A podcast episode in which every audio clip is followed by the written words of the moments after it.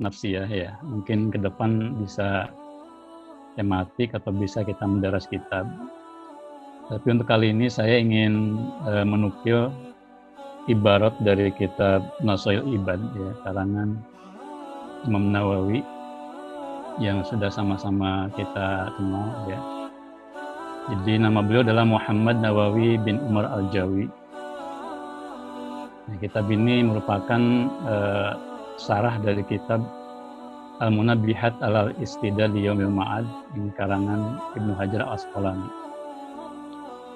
Ya sebelum saya uh, sedikit menyampaikan ya bahwa beliau ini seorang ulama Nusantara yang hidup sekitar tahun 1815 jadi masih relatif belum lama 200 tahun yang lalu ya. Nah beliau ini mengarang tidak kurang dari 100 kitab dan beliau pada zamannya itu pernah dijuluki sebagai Said Ulama Hijaz.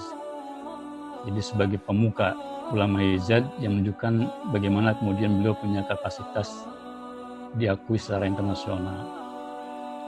Nah kitab ini merupakan salah satunya.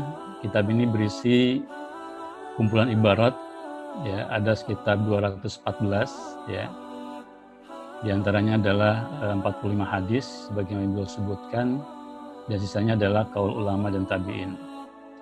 Tentang hadis memang ada beberapa hadis yang sahih, yang hasan, walaupun kemudian juga ada yang didoifkan sehingga ini yang kemudian eh, ada yang dipersoalkan.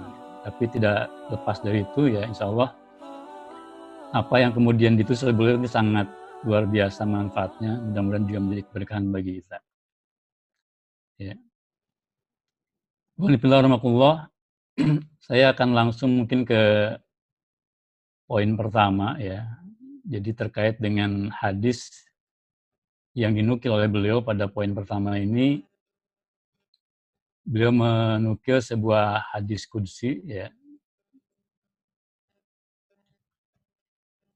Ya saya langsung saja bacakan. Di sini cukup panjang, tapi mungkin pada pagi ini kita akan membahas satu atau dua poin saja dari hadis ini yang mungkin ini harus bersambung.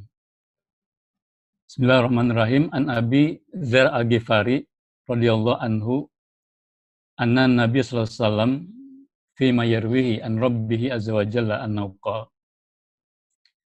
Jadi kata Abu Dzar Al-Ghifari ya, jadi beliau Eh, menukil atau meriwayatkan dari Nabi SAW dalam apa yang diriwayatkan oleh beliau dari eh, Allah Subhanahu Wa Taala, di mana Allah berfirman, ya, ya ibadi inni haramtu zulma ala nafsi wa ja'altu bainakum muharraman fala tazulamu. Ya ibadi kullukum dhalun illa man hadaituhu fastahduni ahdikum. Mungkin uh, sementara cukup uh, itu yang ingin saya kutip ya, karena ini sangat panjang, kita akan langsung pada pembahasannya. Kalau masih ada waktu kita lanjutkan. Ini cukup panjang sekali lagi. nah di sini dalam konteks ini pertama adalah secara kita terjemahkan dulu ya. Ya ibadi, wahai hambaku, kata Allah, ini haram tu zulma. Sesungguhnya aku telah mengharamkan kezaliman ala nafsi terhadap diriku. Wajal tu bainakum muharraman. Dan aku telah menjadi, menjadikan kezaliman itu di antara kalian sebagai hal yang diharamkan. Fala tazolamu. Maka janganlah kalian saling menzalimi. Kemudian ya ibadi, wahai hambaku, kullukum dolun. Semua kalian itu tersesat. Ilaman itu kecuali orang yang aku beri petunjuk. Fastahduni ahdikum. Karena itu mintalah kalian hidayah atau petunjuk kepadaku, maka aku pasti akan berikan kepada kalian hidayah. Jadi di sini ada pertama adalah pembahasan tentang uh, topik yaitu tentang zolim ya. Kemudian kedua nanti tentang uh, hidayah. Nah tentang zolim, ya azulmu atau azulmu, logotan ya secara bahasa itu adalah para ulama menyebutkan atau mendefinisikan Yaitu wad'u syai' ya figuri maudhihi. Jadi secara bahasa kezaliman adalah menempatkan sesuatu bukan pada tempatnya. Ya. Kemudian secara syar'i kalau kita melihat, kalau kita kaitkan dengan nas-nas syariat itu biasanya uh, zolim ya atau azum ini didul adil ya sering kemudian dilawankan dengan kata adil ya. ini bisa dilihat misalnya dalam kitab Syarhu Najul Balago jadi azulm atau zolim yaitu lawan katanya adalah adil ya. nah di sini Allah berfirman dalam hadis kudsi ya yaitu ini haram haram tu azulma ala nafsi. Sesungguhnya aku telah mengharamkan kezaliman atas diriku. Di sini saya e, menukil ya beberapa penjelasan dalam syarah hadis ini oleh Imam Nawawi ya. Qala al ulama ya mana'u taqaddasat anhu wa ta'alaita. Artinya bahwa Allah disucikan ya dan ditinggikan dari sifat zolim. Ya. Wazul mustahil fi. Artinya kezaliman itu mustahil bagi Allah. Jadi Allah mustahil berbuat zolim. Ya. Meskipun disebutkan di sini juga bahwa karena Allah Maha Kuasa, Allah Maha Pencipta, menguasai makhluknya. Kalau Allah mau tentu Allah bisa berbuat zolim. Tetapi hal itu tidak mungkin dilakukan oleh Allah Subhanahu wa taala. Jadi kalau ada pertanyaan, mungkinkah ya Allah mampu berbuat zolim? Tentu saja. Tetapi persoalannya adalah Allah sendiri mengatakan ya ini sesuatu yang mustahil. Karena ada banyak nas yang menyebutkan bahwa Allah itu tidak mungkin zolim. Misalnya dalam uh, surat Al-Kahfi ayat 49 ya wala yazlimu rabbuka hadan. Jadi tidaklah Tuhanmu akan menzalimi salah seorang pun, ya, atau salah satu makhluk pun. Kemudian dalam surat Al-Imran ayat 108 juga disebutkan wa mallahu yuridu zulman lil alamin. Tidaklah Allah hendak berlaku zalim kepada seluruh alam. Kemudian dalam ayat lain juga dinyatakan oleh Allah ya wa mallahu yuridu zulman bil ibad. Dalam surat Gopir ayat 31 ya. Jadi kata Allah tidaklah Allah berkehendak untuk berlaku zalim terhadap hamba-hambanya. Nah, jadi itu di antara beberapa nas ya yang menyatakan bahwa Allah sekali-kali tidak akan berlaku zalim pada hambanya. Padahal Allah punya kemampuan, Allah pasti berkuasa untuk berbuat zolim. Tetapi itu tidak dilakukan oleh Allah Subhanahu wa taala. Ya. Maka sangat wajar ketika Allah melanjutkan dalam firman Allah ini, ya, waja'al tuhu bainakum muharraman. Maka kezaliman itu juga sesuatu yang diharamkan atas kalian. Ya. Jadi kalau ada orang berbuat zolim, ya, tentu ini orang ini melebihi apa yang dilakukan Allah Subhanahu wa taala ya. Sekali lagi kalau ada orang yang kemudian bertindak zalim berarti dia telah melampaui apa yang telah yang dilakukan Allah Subhanahu wa taala. Karena Allah sendiri sebagai maha kuasa, maha raja, pemilik alam ini tidak sedikit pun berbuat zalim kepada makhluknya. Sementara manusia yang tidak berdaya, kemudian mereka justru banyak yang berlaku zalim. Ini sesuatu yang tentu tidak pantas. Allah tentang kezaliman, kalau kita rinci, ya kalau boleh saya sampaikan di sini paling tidak ada tiga ya perbuatan zalim yang dilakukan seseorang eh, dalam kehidupannya. Pertama adalah kezaliman bisa terjadi pada atau menzalimi diri sendiri gitu ya. Jadi orang berbuat zolim tetapi terhadap diri sendiri.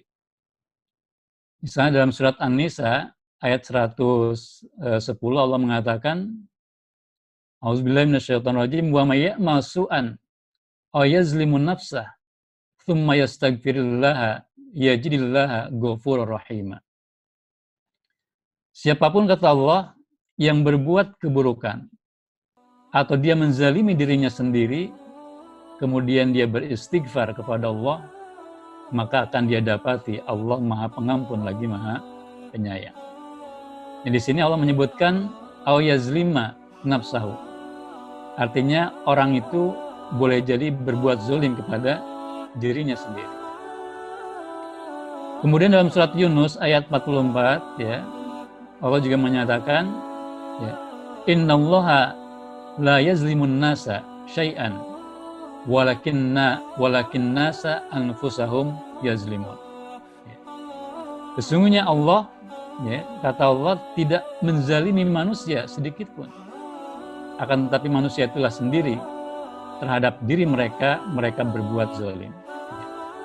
Ini juga menegaskan bahwa manusia boleh jadi berbuat zalim kepada dirinya sendiri. Kemudian dalam firman Allah yang lain dalam surat Al-A'raf ayat 223 ya. Allah juga menyatakan auzubillahi minasyaitonirrajim qala rabbana zalamna anfusana wa illam taghfir lana wa tarhamna lanakunanna minal khasirin.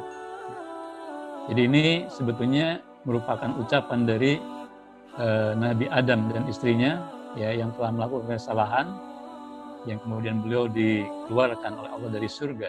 Ya. Maka bentuk penyesalannya kemudian keduanya berdoa kepada Allah, ya. Rabbana zalamna anfusana. Wahai Tuhan kami, kami telah menzalimi diri kami sendiri. Wa illam tagfir lana dan jika engkau tidak mengampuni kami, wa tarhamna dan tidak menyayangi kami, menyayangi kami, lanakunna minal khasirin. Tentu kami termasuk orang-orang yang merugi. Jadi beberapa nas ini menjadi bukti bahwa memang manusia itu boleh jadi melakukan kezaliman bukan kepada orang lain tetapi kepada dirinya sendiri yaitu ketika mereka eh, bermaksiat kepada Allah Subhanahu wa taala.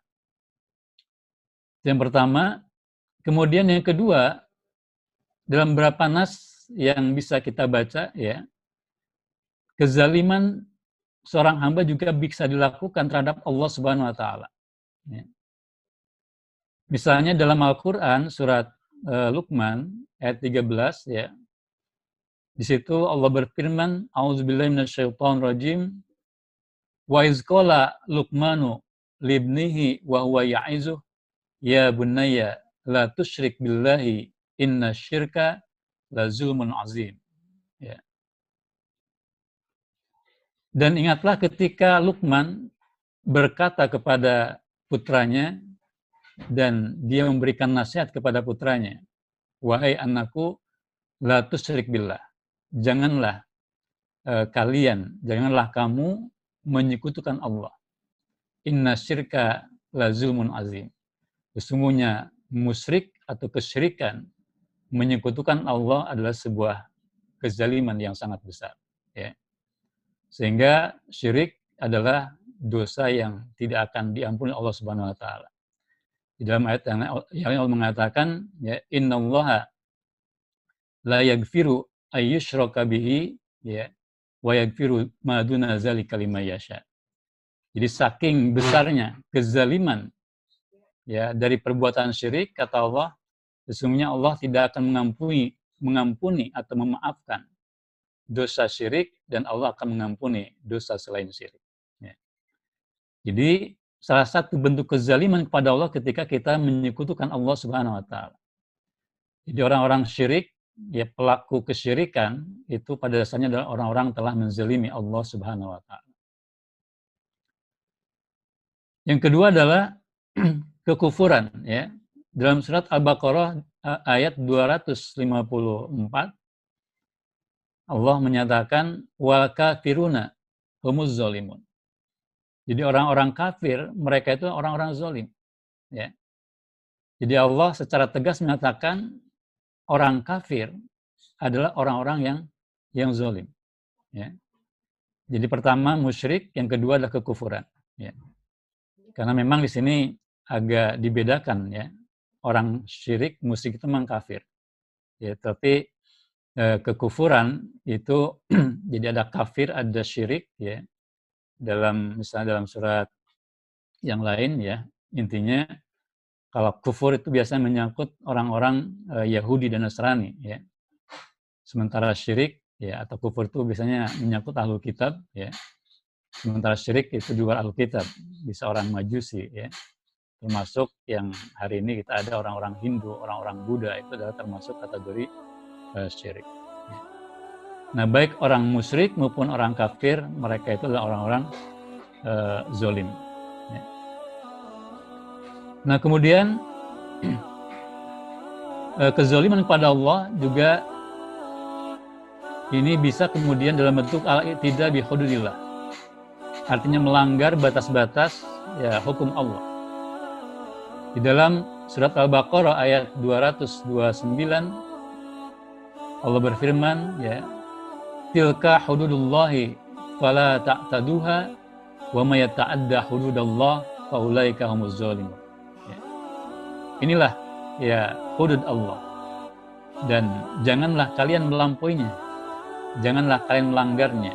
Karena barang siapa yang melanggar hudud Allah, hukum-hukum Allah, maka mereka termasuk orang-orang yang yang zolim. Ya. Jadi zolim dalam hal ini berarti melanggar aturan Allah, melanggar perintah larangan Allah, melanggar hukum Allah Subhanahu wa taala. Nah, kemudian yang selanjutnya kezaliman kepada Allah juga itu disebutkan dalam surat Al-Maidah ayat 45 ya. Itu berkaitan dengan tindakan berhukum kepada hukum selain Allah Subhanahu wa taala. Auzubillahi minasyaitonirrajim wa man lam yakum bima anzalallah faulaika humuz zalimun. Ya. Jadi barang siapa yang tidak berhukum dengan apa yang Allah turunkan, maka mereka adalah orang-orang yang yang zolim. Ya. Jadi ayat ini sebetulnya bisa ditujukan kepada pribadi, ya kepada umat dan terutama kepada ya para penguasa. Maka siapa pun penguasa di dunia ini, ya betapapun baiknya akhlaknya misalnya, ketika kemudian mereka tidak berhukum kepada hukum Allah, maka mereka adalah orang-orang yang zolim. Ya. Jadi siapa pun sekali lagi penguasanya ya, dalam sistem yang tidak menerapkan hukum Allah seperti hari ini, maka sebetulnya mereka adalah penguasa-penguasa yang yang zalim. Ya. Maka mustahil ya kita bisa berharap keadilan kepada penguasa sekuler. Mustahil kita berharap keadilan pada penguasa yang tidak menerapkan hukum Allah Subhanahu wa taala. Kenapa demikian? sekali lagi sebaik apa pun akhlak mereka penguasa tadi ketika mereka tidak berhukum pada hukum Allah mereka itu adalah orang-orang yang yang zulim berdasarkan uh, surat Al-Maidah ayat eh, uh, 45 ini. Kemudian yang selanjutnya kezaliman kepada Allah juga bisa dalam bentuk pendustaan kepada ayat-ayat Allah. Ya. Allah berfirman, Waman azlamu biman iftara 'ala Allahi kadzdzaba bi ayatihi innahu la yuflihuz zalimun. Dalam surat Al-An'am ayat 21. Kata Allah, siapakah yang lebih zalim dibandingkan dengan orang yang mendustakan mengadakan sesuatu kepada Allah secara dusta atau mendustakan ayat-ayatnya. Sesungguhnya tidak beruntung orang-orang yang berlaku zolim. Ya. Jadi orang-orang yang mendustakan ayat Allah, sudahlah mereka misalnya tidak berhukum pada Allah, kemudian mereka juga mendustakan atau menolak ya hukum-hukum Allah, ayat-ayat Allah, ya maka mereka pun adalah orang-orang yang zolim. Ya. Jadi ini sekali lagi eh, beberapa nas ya menyebutkan bahwa intinya itulah ya di antara eh, bentuk-bentuk tindakan kezaliman yang dilakukan oleh seorang hamba kepada Allah. Pertama adalah uh, perbuatan syirik, ya. Kemudian yang kedua adalah tindakan kekufuran, ya. Yang ketiga adalah melanggar atau melampaui hudud Allah. Yang keempat adalah e, berhukum pada hukum selain Allah. Yang kelima yaitu mendustakan ayat-ayat Allah Subhanahu wa taala. Ya. Jadi kalau kita kaitkan misalnya dengan yang pertama dari perbuatan syirik ya. Jadi syirik ini sebetulnya tidak selalu dimanai sebagai dulu ya dilakukan oleh orang-orang Arab jahiliyah ketika mereka meyakini Allah tetapi mereka pun justru menyembah selain Allah itu patung-patung yang mereka buat gitu ya. Nah, di sini kalau kita kaitkan misalnya dengan uh, ayat lain ya dalam surat At-Taubah 31 ya kalau nggak salah. di situ Allah menyebutkan untuk menggambarkan bagaimana perilaku orang-orang Yahudi Nasrani. Ya. ya Allah berfirman, ittakhadu ya auzubillahi minasyaitonir rajim ittakhadu akhbarahum wa ruhbanahum arbaba min dunillah. Jadi kata Allah mereka orang-orang Yahudi, orang-orang Nasrani telah menjadikan rahib-rahib mereka, telah menjadikan para pendeta mereka sebagai Tuhan-Tuhan selain Allah. Jadi dalam uh, asbab ya atau terkait dengan ayat ini beberapa mufasir di antara Ibnu Katsir menukil sebuah riwayat ya bahwa suatu ketika datang Adi bin Hatim saat itu dia masih beragama Nasrani, datang kepada Nabi berniat masuk Islam. Dan dia masih memakai salib. Nah kebetulan kemudian Nabi membacakan ayat ini ya di hadapan Adi bin Hatim. Maka saat itu Adi bin Hatim membantah ya bahwa intinya kami di agama Nasrani, di agama Yahudi tidak pernah menjadikan para pendeta kami para rahib kami sebagai Tuhan-Tuhan selain Allah. Kami tidak pernah menyembah mereka. Maka Nabi kemudian membantah pernyataan uh, Adi bin Hatim ini. Kata Rasulullah SAW, bukankah ketika para pendeta kalian, para rahib kalian mengharamkan sesuatu yang Allah halalkan, dan menghalalkan sesuatu yang Allah haramkan, kemudian kalian ikuti. Maka kemudian bin Hatim menyatakan, benar ya Rasulullah.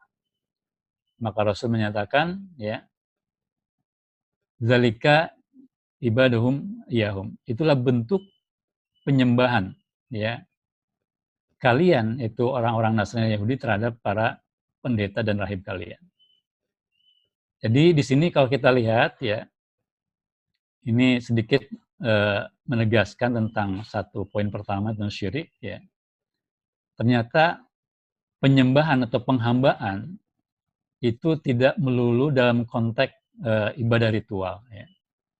Jadi penghambaan seorang manusia kepada apa pun, pada siapa pun, itu bisa ditunjukkan oleh ketundukan mereka, ketaatan mereka kepada aturan. Ya. Aturan yang dibuat oleh siapa pun. Jadi ketika seorang manusia tunduk pada aturan manusia, berarti sebetulnya dia sudah menghambakan diri kepada manusia. Ya. Jadi ini penafsiran yang sangat jelas terhadap eh, atau penjelasan terhadap ayat ini oleh Rasul secara langsung, yaitu ketika memponis eh, Adi bin Hatim di antaranya ya dan orang-orang Nasrani atau Yahudi yang lain, ketika mereka tunduk pada apa yang diharamkan oleh para pendeta mereka yang dihalalkan oleh para rahib mereka yang bertentangan dengan hukum Allah pada saat mereka sedang menghambakan diri, sedang menyembah kepada para pendeta, para rahib mereka. Dan jujur harus kita akui tentu ya kalau dulu mungkin para pendeta, para rahib yang menghalalkan apa yang Allah haramkan, yang mengharamkan apa yang Allah halalkan.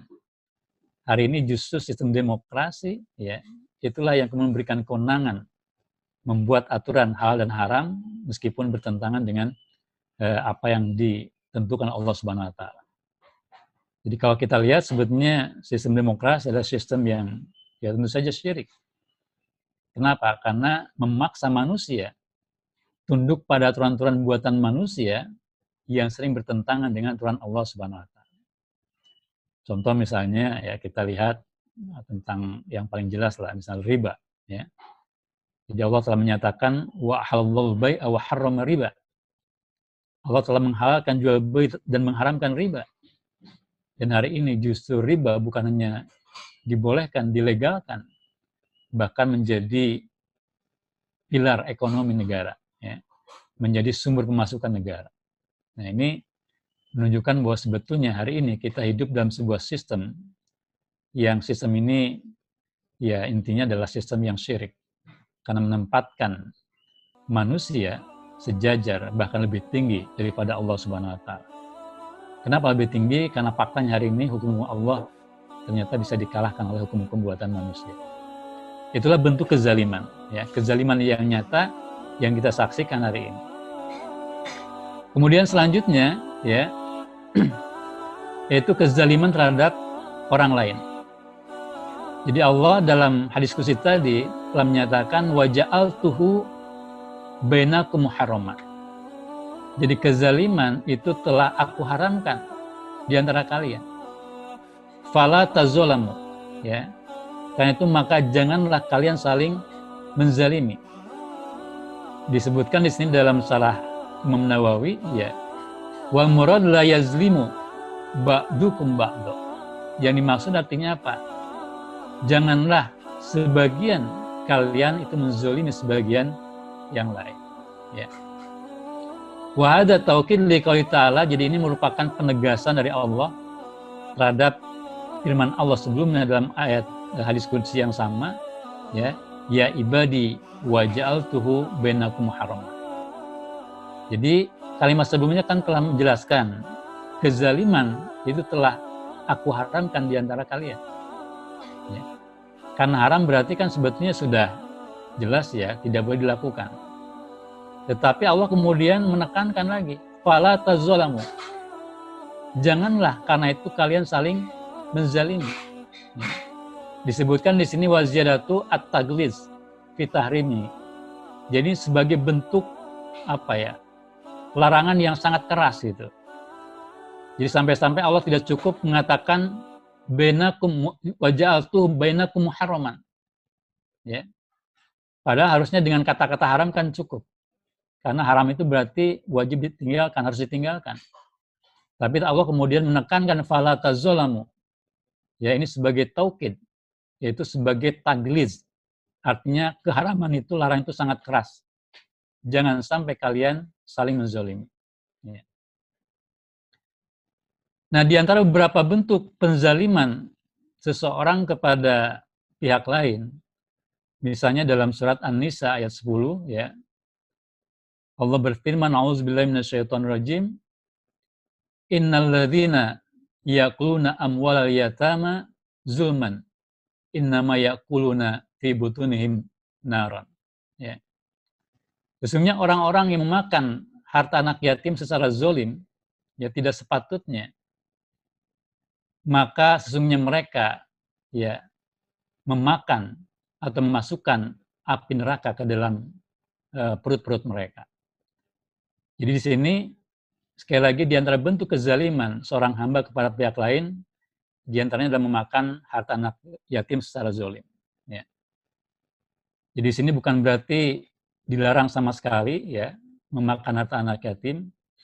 Jadi misalnya kalau seseorang kebetulan eh, menjadi atau mengurus anak yatim dalam kadar ya tertentu ya misalnya dia boleh mengambil untuk biaya hidup ya dirinya ya atau mengurus atau mengambil biaya untuk mengurus anak yatim. Tetapi kalau kemudian dia mengambil melebihi kebutuhannya, kebutuhan anak yatim, maka inilah kezaliman ya. Dan Allah mengatakan seperti jadi orang ini memasukkan eh, api neraka ke dalam perutnya. Itu yang pertama. Contoh yang lain ya, bentuk kezaliman yang lain disebutkan dalam surat At-Taubah ayat 23. Auzubillahi minasyaitonirrajim ya ayyuhalladzina amanu la tattakhidu aba'akum wa ikhwanakum awliya'a in istahabbul kufra 'alal iman. Wa may yatawallahum minkum fa ulaika humuz zalimun. Ya. Kata Allah, wahai orang beriman, janganlah kalian mengambil sebagai wali, yaitu bapak-bapak kalian dan saudara-saudara kalian, ya, sebagai wali jika mereka itu lebih mencintai kekufuran daripada keimanan. Siapa saja yang berwali atau menjadikan mereka sebagai wali, maka mereka ini adalah uh, termasuk orang-orang yang yang zolim. Ya. Jadi ini kezaliman tapi dalam konteks bermuala. Berwali kepada orang kafir meskipun itu adalah uh, orang tua kita atau saudara kita. Ya. Nah kemudian bentuk kezaliman juga dalam uh, misalnya dalam hadis Rasulullah SAW ya, misalnya dalam riwayat Bukhari dan juga dalam riwayat Muslim, walaupun berbeda redaksinya, tapi ini ada uh, makna yang sama ya. Ya Rasul misalnya bersabda,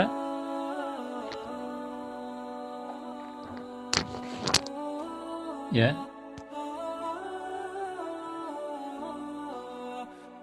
Man zulama min al-ardi syai'an tuwiqahu min sabi ardin. Ya. Atau dalam riwayat Muslim, Man zulama kida shibrin min al-ardi tuwiqahu min sabi ardin. Ya. Jadi barang siapa yang berbuat zolim dengan merampas ya tanah, ya menguasai tanah sedikit pun, walaupun hanya sedikit yang milik orang lain, ya hak orang lain, maka akan kemudian nanti dikalungkan kepada orang tadi ya tujuh lapis bumi. Ya. Jadi kalau ada orang merampas tanah orang lain ya walaupun cuma satu meter ya walaupun cuma mungkin setengah meter misalnya, itu sebuah kezaliman ya yang nanti kemudian di akhirat nanti akan dikalungkan uh, tanah se atau tujuh lapis bumi itu ya. Ini berapa contoh ya tentang uh, kezaliman. Baik Ustaz. Ya. Ya, uh, alhamdulillah ya uh, luar biasa dari paparan Ustaz sangat menginspirasi ya terkait uh, apa zolim itu sendiri ya. Apa ada hmm. kaitannya zolim ini dengan kata zulumat, Ustadz? Nanti uh, yeah. dan sebentar lagi nanti ada yang ditanyakan dari rekan-rekan ini sudah ada yang masuk via chat dan sudah ada yang mengacungkan tangan. Ya. Mau yeah. Yang tadi yang saya tanyakan yang ini yang apa ada kaitannya dengan kata zulumat bisa dikorelasikan atau seperti apa kata zulumat uh, zolim dengan zulumat? Ya. Jadi dalam hadis Rasulullah SAW ya dalam surat eh, maaf dalam ayat eh, dalam ayat dalam riwayat Imam Muslim dan Ahmad ya itu memang betul Rasulullah bersabda ittaqu zulma fa inna zulma zulmatun yaumal qiyamah ya jadi takutlah kalian berlaku zolim ya baik zolim terhadap diri sendiri Allah dan orang lain karena kezaliman itu merupakan zulumat ya kegelapan pada hari kiamat ya. jadi di sini dimanai di antaranya ini sebagai azab, ya. azab bagi orang-orang yang berlaku zolim. Jadi zulum dan zulumat memang sangat dekat ya.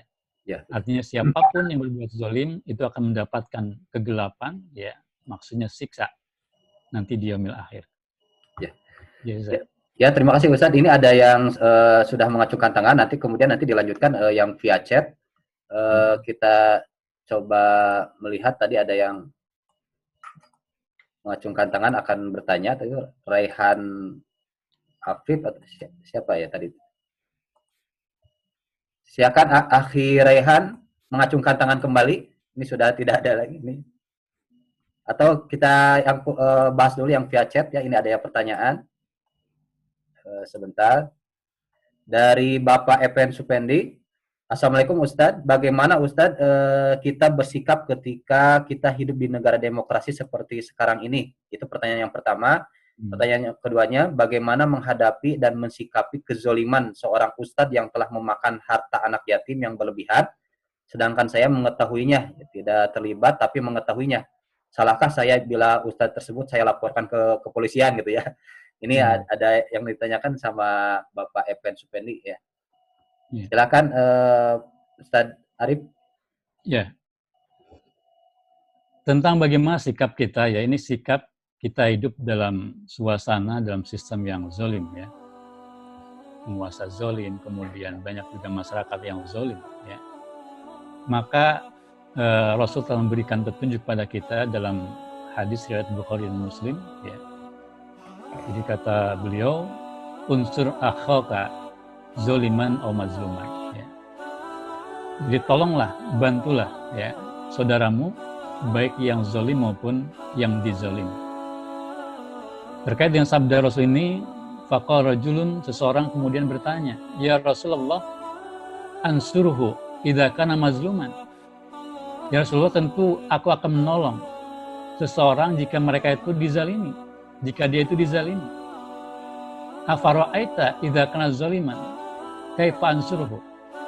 Lalu bagaimana jika orang itu zalim? Bagaimana saya harus membantu dia?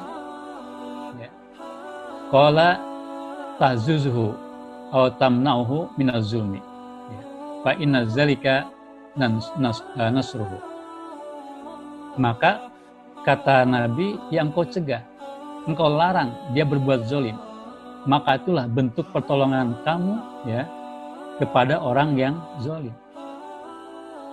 Jadi di sini ini cenderung merupakan ya kata perintah ya yang mengarah pada makna wajib ya karena banyak ayat yang lain atau hadis yang lain yang intinya adalah tidak boleh kita kemudian membiarkan kemungkaran. Sementara kemungkaran, sebagaimana tadi sudah disinggung, itu bagian dari bentuk kezaliman. Dan itu pelanggaran terhadap hukum Allah. Ya, penyimpangan terhadap hukum Allah.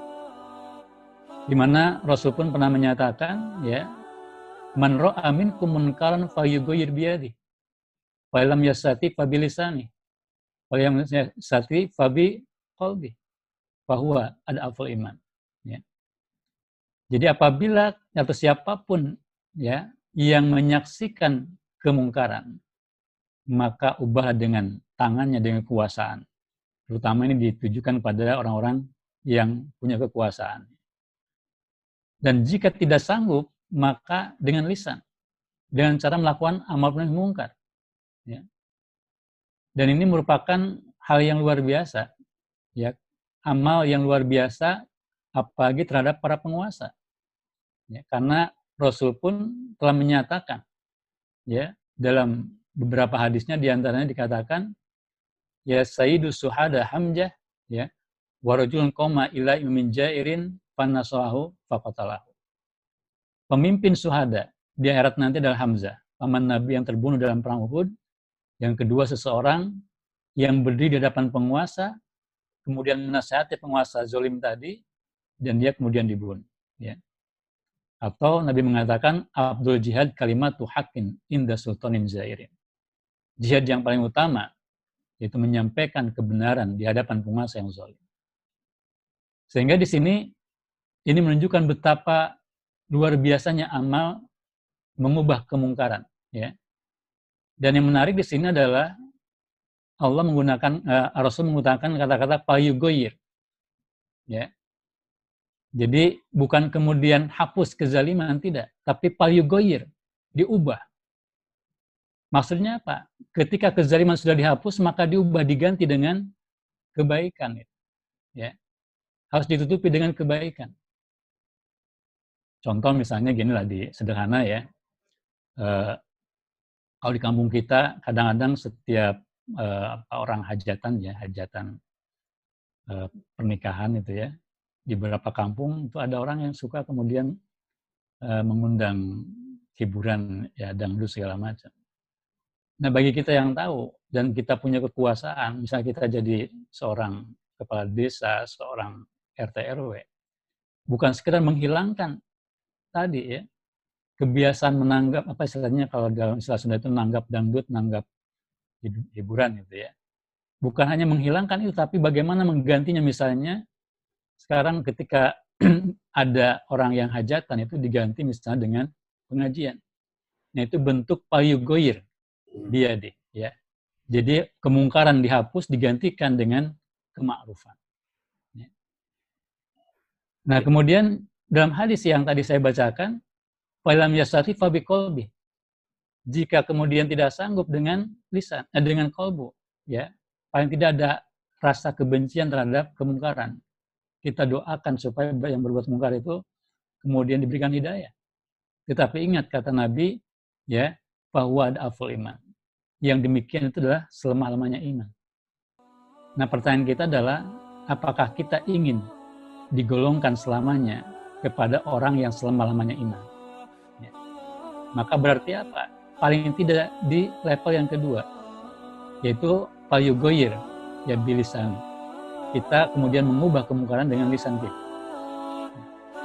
Maka di sini sekali lagi ya menghilangkan kezaliman itu kewajiban ya dan ini termasuk fardu apa ya termasuk fardu ain bahkan ketika itu ada di hadapan kita baik Ustaz nah, untuk pertanyaan yang kedua eh, barangkali ya bagaimana kedua, menghadapi menghadapi ya. uh, kezaliman seorang ustadz yang telah memakan harta anak yatim yang berlebihan jadi apakah uh, salah uh, kalau misalkan dilaporkan ke kepolisian begitu yang ditanyakan sama ya. Bapak Effendi Ya. Jadi misalnya ada orang berbuat zolim termasuk mungkin kita ya dizolimi. Ya. Contoh kita kemudian kehilangan sesuatu ya, dicuri motor kita misalnya. Atau orang kemudian melaporkan ada kasus ya tadi kecurian ya, polisi. Bagaimana? Ya selama kemudian itu menyangkut hak ya kita nggak jadi masalah. Ini bukan dalam konteks ya, apa istilahnya bertahkim kepada hukum luar Islam, ya, tapi itu menyangkut eh, apa istilahnya kita membela hak kita.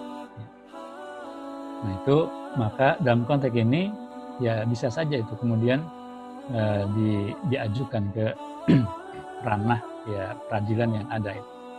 Karena bagaimanapun ketika ada orang tadi dirugikan, misalnya orang ditipu ya sampai kehilangan hartanya sekian ratus juta, sekian miliar, atau kemudian tadi orang dizalimi, dimakan hartanya oleh orang lain. Nah, ini bisa ya. Selama kemudian itu untuk uh, istilahnya membela haknya Allah alam.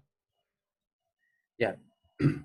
Baik, uh, ada pertanyaan selanjutnya dari uh, sebentar saya dari Bapak Iwan ya, Bapak Iwan Setiawan ya. Ini alhamdulillah Bapak Iwan Setiawan, stay tune terus ya.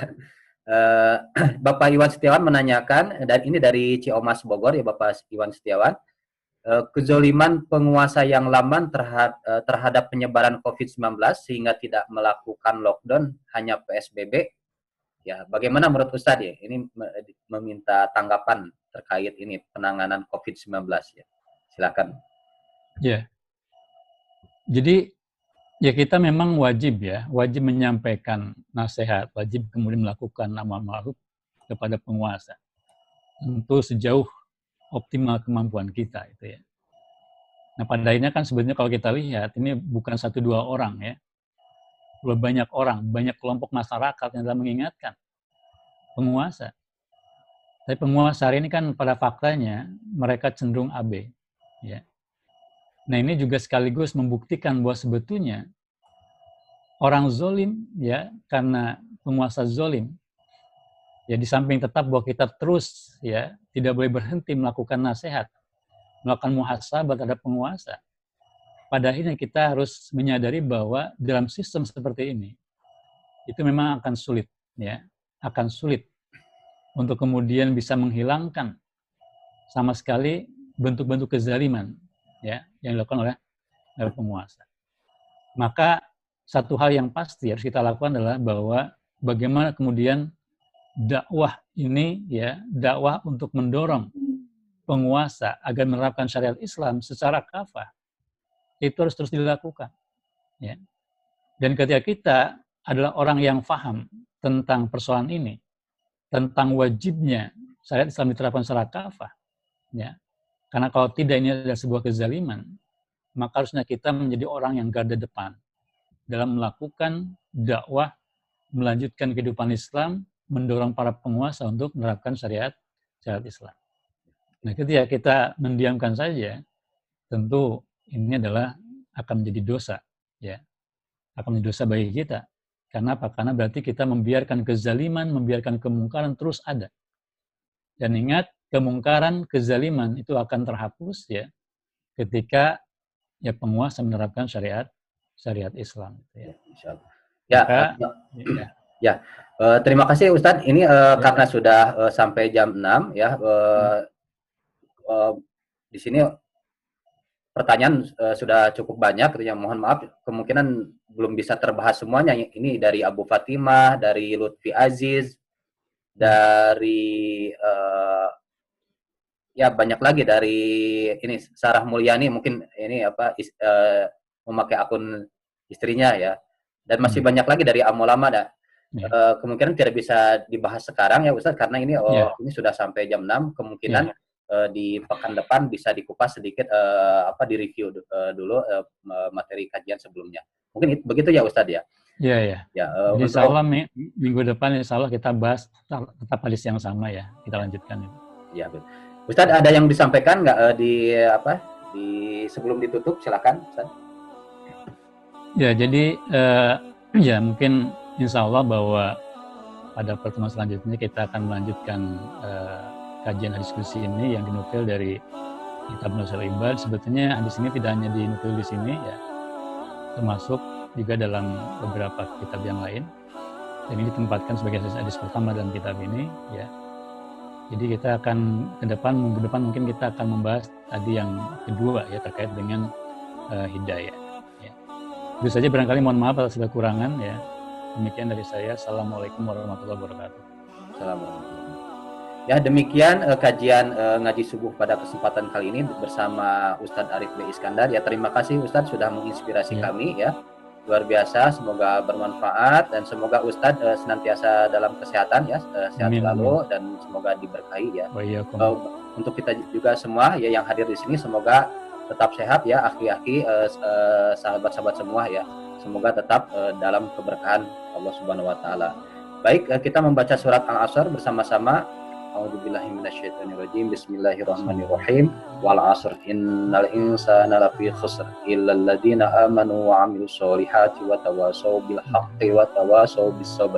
Membaca hamdalah alhamdulillahirabbil alamin dan doa kifaratul majlis. Subhanakallahumma bihamdika asyhadu an la ilaha illa anta astaghfiruka wa atubu. Terima kasih atas kehadirannya. Mohon maaf jika ada kekurangan. Wabillahi taufiq wal hidayah. Wassalamualaikum warahmatullahi wabarakatuh. Waalaikumsalam warahmatullahi wabarakatuh. Atunuhun sadayana, mangga biasa ya lift.